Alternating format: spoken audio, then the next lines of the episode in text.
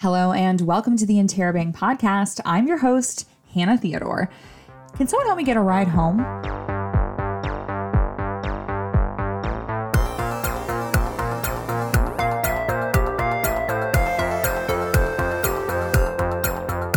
Hello, everyone, and welcome back to the show. Thank you so much for joining me. We have a lot to get to today, but first, here's a look at what's making news at Fanshawe this week. Fanshawe College has hired an anti racism and inclusion specialist. Troy Townsend, a longtime Fanshawe faculty member, will now report to the college's Director of Equity, Diversity, and Inclusion as an anti racism and inclusion specialist. Townsend will provide informal support and guidance to staff, students, and faculty who have experienced inequity or oppression. And she will be offering a particular emphasis on supporting racialized campus community members. Townsend will officially begin in her new position starting July 11th. Counseling and Accessibility Services welcomed a new furry employee recently. Hartley the therapy dog will now be a common presence in the counseling office at Fanshawe, offering a broad range of support for students in need. His role is totally customizable, and you can snuggle with him as much or as little as you need. He is trained for some commands, like resting his head on the student's lap or giving hugs. You can meet him in the Counseling and Accessibility office anytime or stop by our YouTube channel to see the video we made with Hartley. And lastly, the Falcons cross country teams having new head coach. On July 4th, Director of Athletics and Recreation Nathan McFadden announced that John Stevenson would take over as the new head coach of the men's and women's cross country programs. Stevenson is a chartered performance coach with OCAA experience. He was also the head coach for the Centennial College Colts cross country program for the past five years. Stevenson is currently the head coach of Team Canada Open Athletics for the 2022 Maccabi Games and is a mentor coach developer, learning facilitator, and evaluator for Athletics Ontario.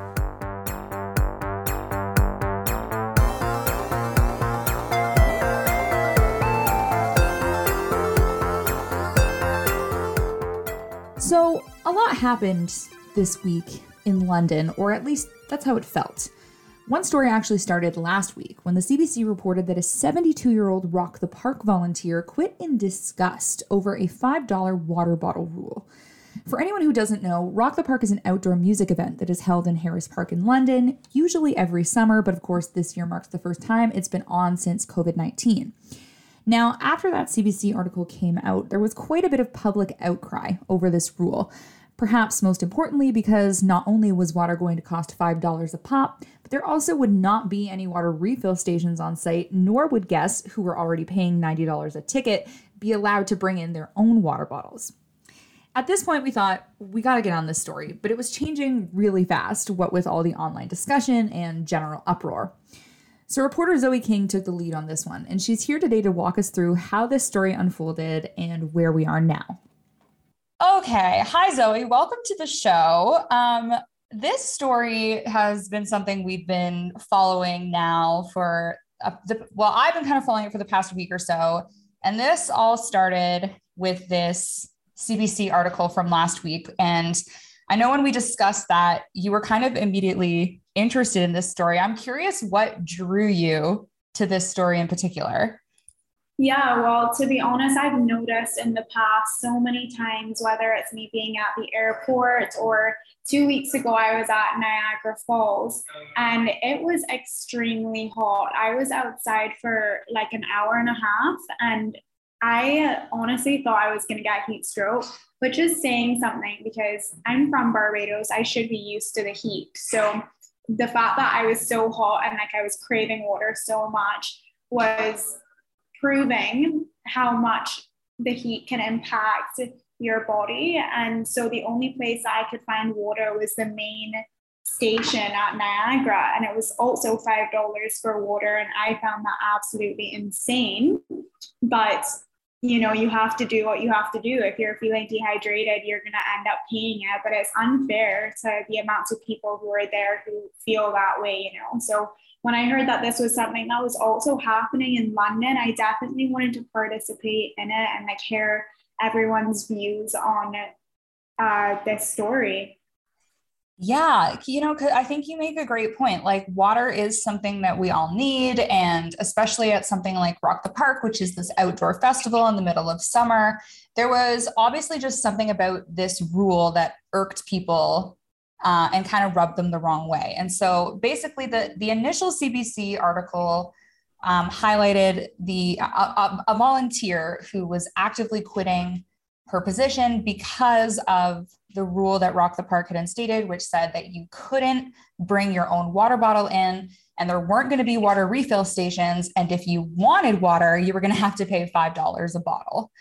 Um, and reaction to this was super strong, uh, pretty much immediately. What kind of uh, reactions did you see, like while you were researching this story? Like, did you see some hostile folks on the internet over this? So yeah, I definitely have seen a lot of responses over the internet in terms of this, and a lot of people felt like it was quite a harsh decision for Rock the Park to not allow people to bring their bottles into the event since you can't be in and out and then you're basically being forced to pay the five dollars. So people were definitely upset about this policy being put into place as we were working away on this, so we're seeing these responses from the public.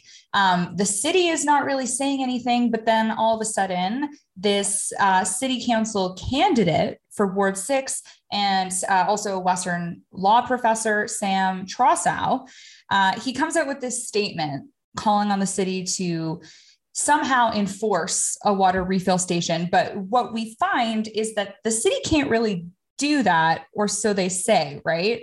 Mm-hmm. What ends up happening instead is that after this statement comes out, uh, Rock the Park does come back and say that they are going to offer a refill station now. Still not really letting people bring their own water bottles in, as far as we can kind of tell from this story, but they will have the option for you to refill your water bottles. So that's around when you were able to speak with Sam. Uh, can you tell me about, a little bit about that conversation that you had with him?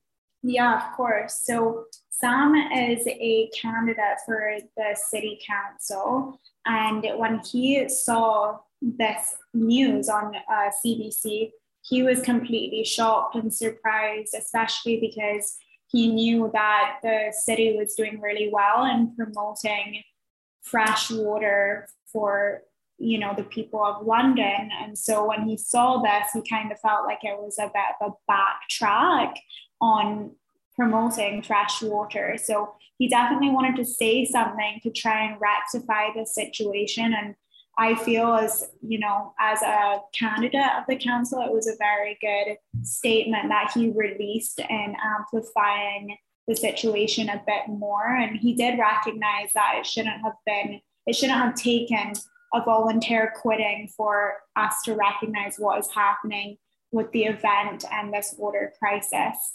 Um, but, but yeah, it was very uh, educating learning from Sam what he thought went down and how he believes should events should move forward. Right, because part of this conversation too is the fact that London is technically in a climate emergency right now, at least officially.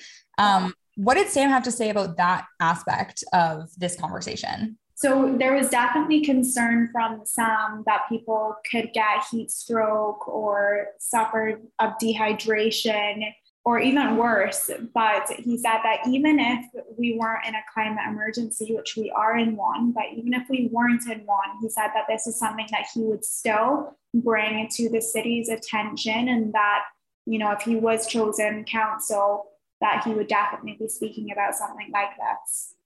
Now, he made some strong points, I understand too, about the fact that the city didn't really say anything about this. Like what what what were his, his thoughts about the city's almost like lack of action on this subject? He was quite shocked and you know he said that it was curious to him that the city wasn't more forthcoming about coming out with a statement saying how they were going to rectify it. He definitely expressed that he believes the city does have a big role to play in this situation. And it's not just to the organizers of Rock the Park to say, okay, we need to request a water refill station. He thinks that it is up to the city to make sure that because it is city property, that there is adequate amount of water sources for the people who are attending the event. Right. Like even though the city maybe couldn't legally have done anything, they could have at least come out and, and stood in opposition to the decision. Exactly. So at this point, we are still waiting to kind of hear from the city at all on this topic. Um, did Sam have any thoughts on like whether or not an official statement might be coming? He seemed like he didn't know exactly what was going to be happening, and that he advised us to, you know, keep on track and keep updated with the new the different news sources because he himself was not sure of what the decision was going to be made in the future for this event in terms of the you know the water crisis that's happening. Yeah. Well we'll definitely keep our eyes open. For now as far as we know uh, rock the park has requested a water refill station. So whatever that means uh, i doubt they're going to let people bring their own water bottles in um, for whatever reason probably probably people bringing alcohol is a valid concern um, but uh, you know this this event is coming in hot like a week from now so we'll see how it all unfolds for sure. We'll definitely follow up. Thanks so much, Zoe. No problem. Thanks for having me.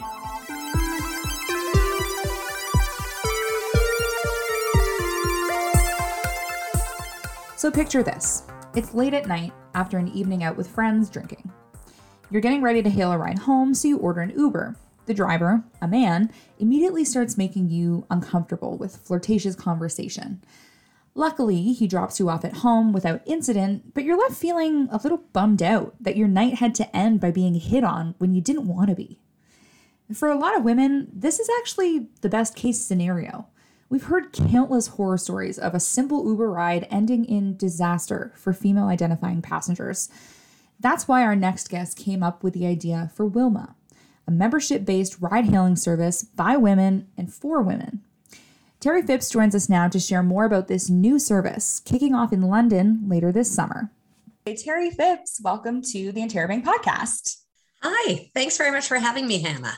Thank you so much for being here. Um, I am so enamored with this idea. I'm really glad to have you on the show to be talking to us a little bit more about it. Um, I want to start with the the inspiration for this idea. Where did this idea come from? Sure. Um, I was actually reading a Twitter feed about a woman, a businesswoman who had landed at the airport um, in Houston. And she had a, a young driver's good looking, kind of, you know, chatting her up, looking in the rearview mirror. And he says, Hey, there's a lot of traffic between here and the airport. Do you mind if we take a different route? Sure, no problem. And you know, I got lots of emails. Great. And it, it wasn't until her app said instead of arriving at the hotel at 8.05 it was moving from 8.20 to 8.25 and so she pokes her head up and realizes there's not a light of the city anywhere and she's going 90 miles an hour down the highway and she realizes she has no bars on her phone and she's going the opposite direction of houston by the way and she kind of the blood drains out of her face. She thinks okay what do i do? And she starts trying to personalize herself everything she's read talk about her kids her husband. And now he's not looking in the rearview mirror. He's not engaging at all. It's pure silence. And she's like, okay, I am not imagining this. I'm actually in trouble. So thankfully, she, you know, changes tactics altogether and she makes up a story that she works for a very high tech security firm and that her boss is waiting for her at the hotel. And knowing him, he's probably turned on track my phone. And knowing him, he's probably turned on voice command. And then she inserts the driver's name.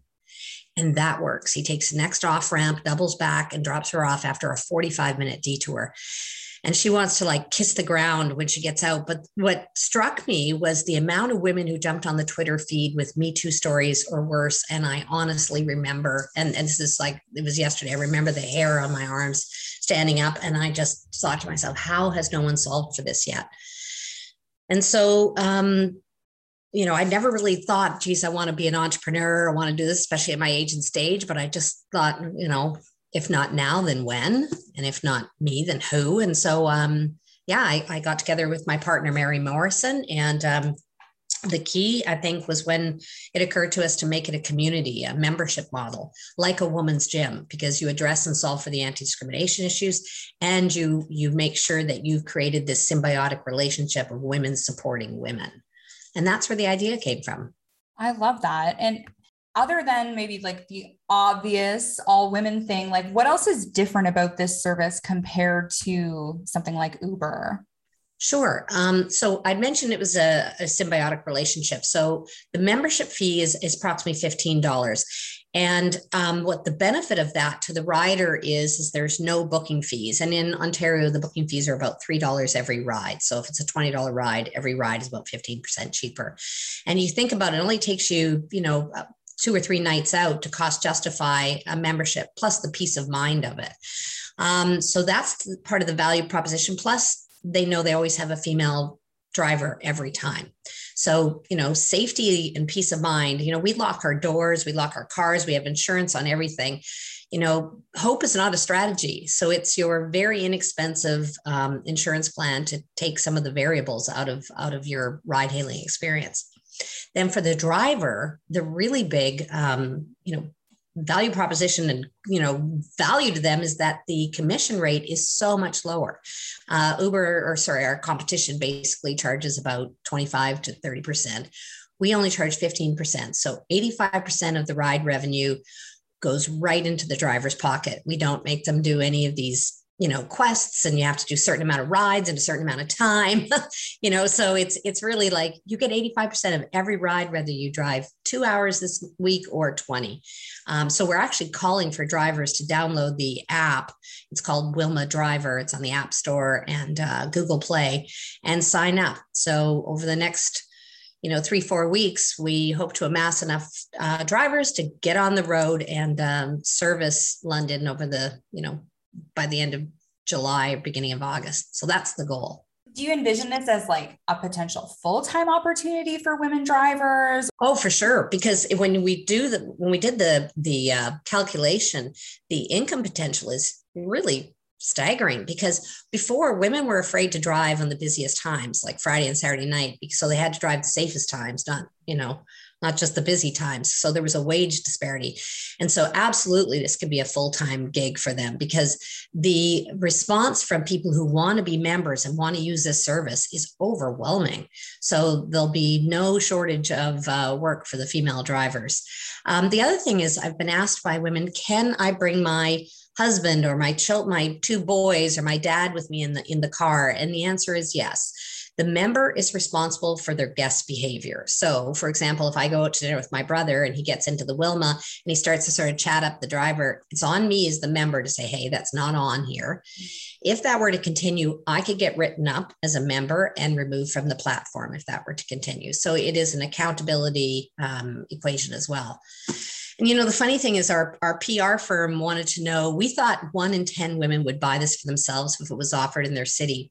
And they went out and, and uh, did an Angus Reid survey and found out that actually four in five women would um, you know purchase a membership if it was offered in their city mm-hmm. um, but was really interesting is that almost every man that was surveyed said that they would get this for between two and three women in their life starting with their wife their daughter and their mother so it seems like almost everyone agrees here on the problem that needs solving.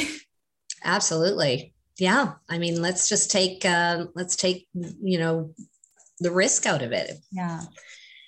And even just the hassle factor. I mean, I, I, you know, I don't want to get hit on the whole ride. Um, I just, just want to get from point A to point B. Let's just go. You know? right, right, right. So that mutual understanding, I think, is really important, right? If there are two parties that are of the same mind saying, this is all we want out of this, nothing right else. right yeah. and you know you think about women who might be empty nesters or were socially isolated during covid mm-hmm. and they've got a you know nice car and they're like you know i want to make sure a woman gets home safely i mean mm-hmm. calling on every age uh, all you need to be is 25 years or older to drive for us and um, three years of safe driving uh, history. And you know download the app and apply. Oh and by the way to become a member um, go to our website. Uh, it's we wanted an action website. So it's getwilma.app and uh, that's how you can either gift a membership to someone you love or care about um, or you can buy a membership for yourself. So getwilma.app Awesome. And folks still have some time to do that. You said like sort of August ish is when this is going to kick off. Yep. Well, so drivers, please uh, apply during July and um, yeah, beginning of August, we should have cars on the road as long as we have enough drivers to meet the demand. And uh, we're going to rock and roll. Now, why kick this off in London specifically? Well, London has been fantastic.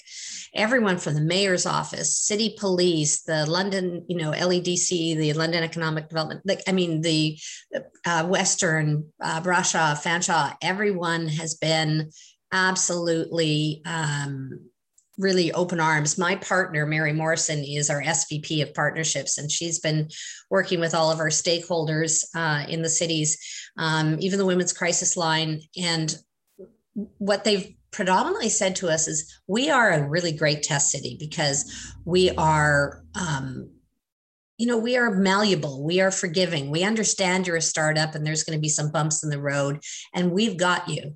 Uh, and which is really important because we wanted to, you know, in the whole idea of lean startup, you want to build, measure, learn. So kind of, you know, make mistakes quickly and quietly, and then take those learnings into bigger markets. Um, we hope to go into Toronto and Mississauga and the rest of the GTA in the fall, um, and then expand into the United States and, and throughout Canada uh, as the need comes to us. So, but London has been overwhelmingly supportive. Well, and something that comes to mind for me too, as well, you know, us being a student newspaper, is the high volume of students that do live in this city and are using services like this regularly what difference do you see something like Wilma making for women identifying students in particular? Women students can typically be young and smaller in stature and um, are still exploring, you know, drugs and alcohol and what is the effect it has on our bodies. And they put themselves possibly in vulnerable situations. So if we can take some of the risk out of them being um, you know possibly intoxicated and having a woman take them home safely. That's the big thing because because you know 65% of women that use ride hailing are between 18 and, and 34 and they're you know smaller in stature. If if the male driver has control of their locks i mean you just want to we just want to protect them. And so students are a big part of that that whole category. And so many assaults go unreported because they think it was maybe their fault because they were intoxicated. It's not your fault. Um, let's just get you home safely. Yeah, for sure. And now the other thing I really like about this too is that it, it doesn't alienate gender diverse women as either. Right. And so um, my question is if, so say for example, that I did identify as a woman, my driver's license still had an M on it. What's the process of making sure that I can still have a place uh, with Wilma? Yeah, so I'm part of the LGBTQ community as well. Um, the idea is that there's gender diversity. And if your driver's license does say anything other than an F, there's a lot of people with X's too.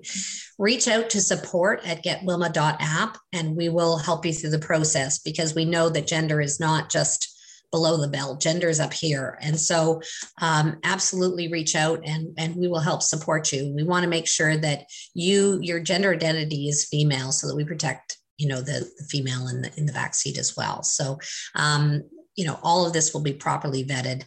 Um, we've go we've actually um, working with a company called Certn to do our background checkings, and it isn't it is like the top of the line background check. In fact, it even includes facial recognition to sign on to be a driver to make sure that your driver's license does match your your face and whatnot. So um, we're taking the measures that we need to make sure that everyone is safe and gender is is part of the equation. But let's make sure that we're keeping true to our value proposition.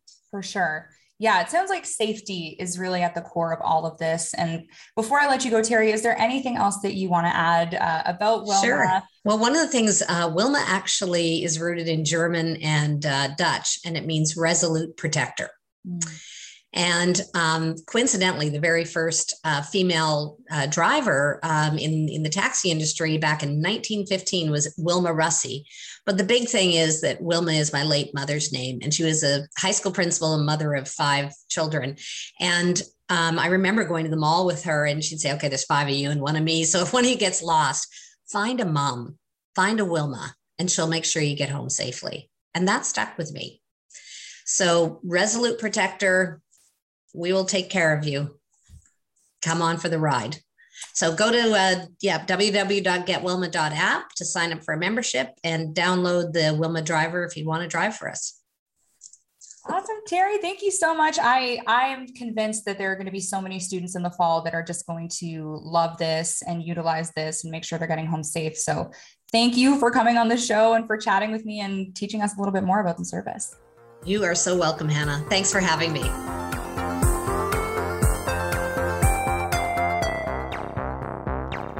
Thank you for listening to another episode of the Interrobang podcast. As always, you can catch up with every episode on our website or wherever you get your podcasts. Be sure to follow us on Twitter, Instagram, and Facebook, and subscribe to our newsletter to keep up with all things Fanshawe. For the Interrobang, I'm Hannah Theodore.